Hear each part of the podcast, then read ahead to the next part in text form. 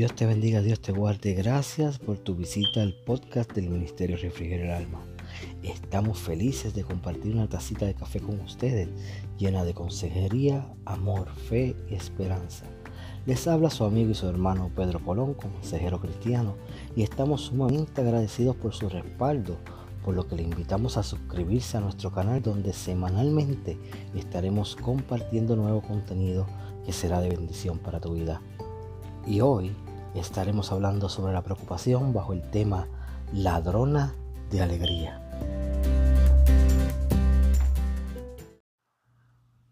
Se narra que a la entrada de un pequeño pueblo, una anciana sentada en el pórtico pregonaba a viva voz: pronto ocurrirá una desgracia en este pueblo. En tres días llegará la desgracia. El primer día, las personas del pueblo escucharon a la anciana cuando llegaban a la entrada del mismo, pero no le prestaban atención, pensando que la pobre se estaba volviendo loca. Al segundo día, las personas comenzaron a conglomerarse a la entrada del pueblo para especular cómo sería esa tragedia, en qué parte del pueblo sería el epicentro y qué tan terribles serían los sucesos. Al tercer día, el cielo estaba nublado, un clima de tormenta se avecinaba y al fondo se podía escuchar la voz de la anciana decir: pronto, pronto llegará la desgracia al pueblo. La gente comenzó a desesperarse, a atemorizarse. El presagio de la anciana se iba a cumplir. La gente del pueblo comenzaron a tomar sus pertenencias para escapar de ese lugar a toda prisa. En el proceso y en medio del caos, un terrible incendio comenzó a expandirse. Las personas evacuaron el pequeño pueblito, no sin antes tener que pasar por frente a la casa de la anciana, que se encontraba en su balcón. Uno de los vecinos le preguntó: oiga, ¿cómo supo que una desgracia llegaría en tres días?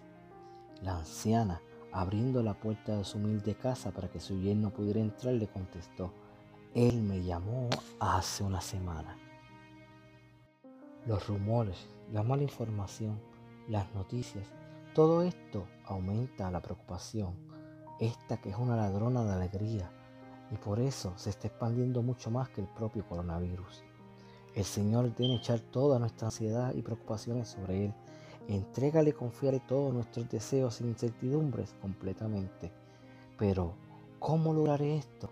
Continúa con nosotros disfrutando de una taza de café y te lo explicaremos.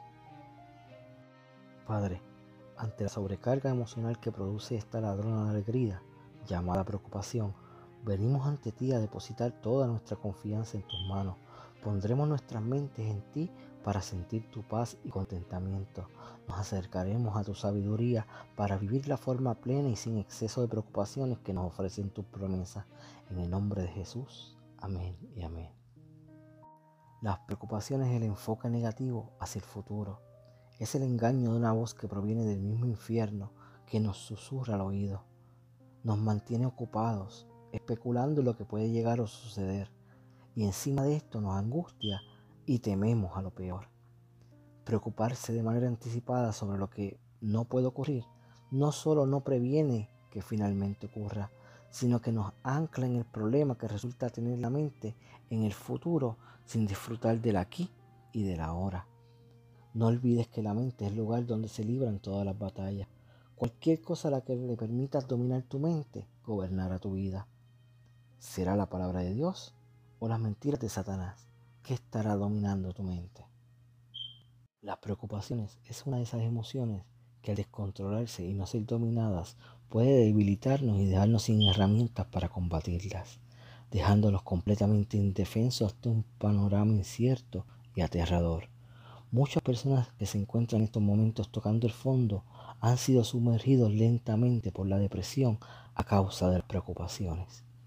La palabra del sembrador nos advierte en Mateo trece veintidós: el que fue sembrado entre espinos, este es el que oye la palabra, pero el afán de este siglo y el engaño de las riquezas ahogan la palabra y se hace infructuosa. Las preocupaciones, como un ladrón que entra en la noche a robarnos la alegría. Dios no desea que vivamos preocupados por el futuro, ni que dejemos que nuestras emociones sean presas del temor. Si a usted lo consume la preocupación, seguramente está pasando por alguno de los siguientes síntomas físicos o emocionales que le roban la paz. La ansiedad mantenida en un tiempo puede llegar a generar problemas de salud graves, problemas digestivos, insomnio, dolor de cabeza, problemas cardíacos, pérdida de sueño, pérdida de apetito, alta presión, daños en órganos internos y hasta la muerte. El libro del Predicador nos dice en Eclesiastés dos veintitrés, porque todos sus días no son sino dolores, y sus trabajos molestias, aún de noche su corazón no reposa. Esto también es vanidad. Las preocupaciones influyen grandemente en nuestro comportamiento y estado de ánimo. Pueden crear desajuste emocional, afectando toda nuestra toma de decisiones, y nos puede sumergir en la depresión. Te damos algunas recomendaciones para trabajar con la preocupación. Primeramente, ora. Aunque parece fácil al decirlo, liberarse de la preocupación resulta una ardua tarea, pues esta suele ser terriblemente intrusiva. Se apodera de nosotros, nos roba la capacidad de pensar de forma clara y nos amarga el presente. La buena noticia es que poseemos una poderosa arma llamada oración. Mediante esta conversación con Dios podemos depositar nuestras cargas, obtener destrezas y obtener nuevas fuerzas. A fin de cuentas, cuando no puedas, entonces le das espacio necesario a Dios para obrar en tu situación. Dice la palabra del Señor: por nada estéis afanosos, sino sean conocidas vuestras peticiones delante de Dios, en toda oración y ruego, con acción de gracias. Y la paz de Dios, que sobrepasa todo entendimiento, guardará vuestros corazones y vuestros pensamientos en Cristo Jesús. Segundo, enfoca. Trabajar nuestros pensamientos es importantísimo, pues la calidad y el contenido de lo que piensas modifica nuestras actitudes. El cuerpo termina manifestando lo que nuestra mente cree. Gracias a la capacidad que tenemos de dirigir nuestros pensamientos, podemos desechar a las preocupaciones de nuestra mente. No nos queda de otra que aprender dominio propio para poner esta a nuestro servicio. Y ahora, amados hermanos, una cosa más para terminar. Concéntrense en todo lo que es verdadero, todo lo que es honorable, todo lo que es justo, todo lo que es puro, todo lo que es bello y todo lo que es admirable. Por último, vive el presente. Esfuérzate con toda tu fuerza de voluntad a estar en el presente, a atender una conversación, a observar lo que te rodea, a concentrarte en lo que estás haciendo. No podemos pensar en dos cosas al mismo tiempo, por lo que esforzarte en pensar en lo que tienes aquí y ahora te libra de preocuparte por un futuro incierto. Mirad a las aves del cielo, que no siembran, ni ciegan, ni recogen en graneros, y sin embargo vuestro Padre Celestial las alimenta. ¿No sois vosotros de mucho más valor que ellas? Consejo para hoy: filtra la información. Entre tantas voces que hablan dando noticias en los medios, aprende a filtrar lo que es verdadero. Una mejor noticia son las promesas del Señor. Señor, no importando cuáles sean las circunstancias mundiales, pido que tú seas mi noticia hoy, que me des la capacidad de discernir y escoger siempre tu voz. Amén, amén, amén.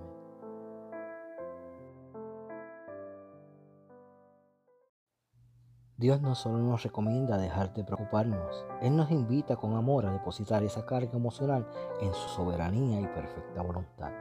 Entonces, ¿qué esperas? No se preocupen por nada, en cambio, oren por todo. Díganle a Dios lo que necesitan y denle gracias por todo lo que les ha hecho. Así experimentarán la paz de Dios, que supera todo lo que podemos entender. La paz de Dios cuida su corazón y su mente mientras vivan en Cristo Jesús.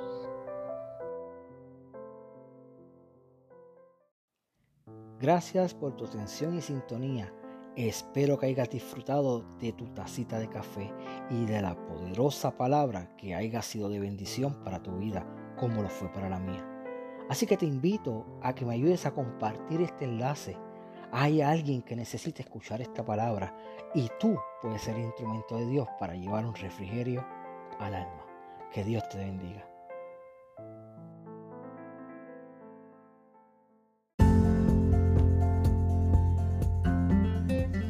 Hoy voy a disfrutar mi café despacio. Disfrutaré de todos los detalles que a veces pierdo por estar tan preocupado. Hoy quiero saborear la vida sin ansiedad, sacándole provecho al máximo, porque cada momento perdido jamás regresará. En medio de un proceso y de la ansiedad, no olvides que la mejor fuente de ayuda es Dios. Él se preocupa por ti. Él espera que llegue confiadamente a su presencia, tal y como estás. Él conoce y ha experimentado la ansiedad, por lo que es un experto manejando el tema, y te dice: no temas. Que Dios te bendiga.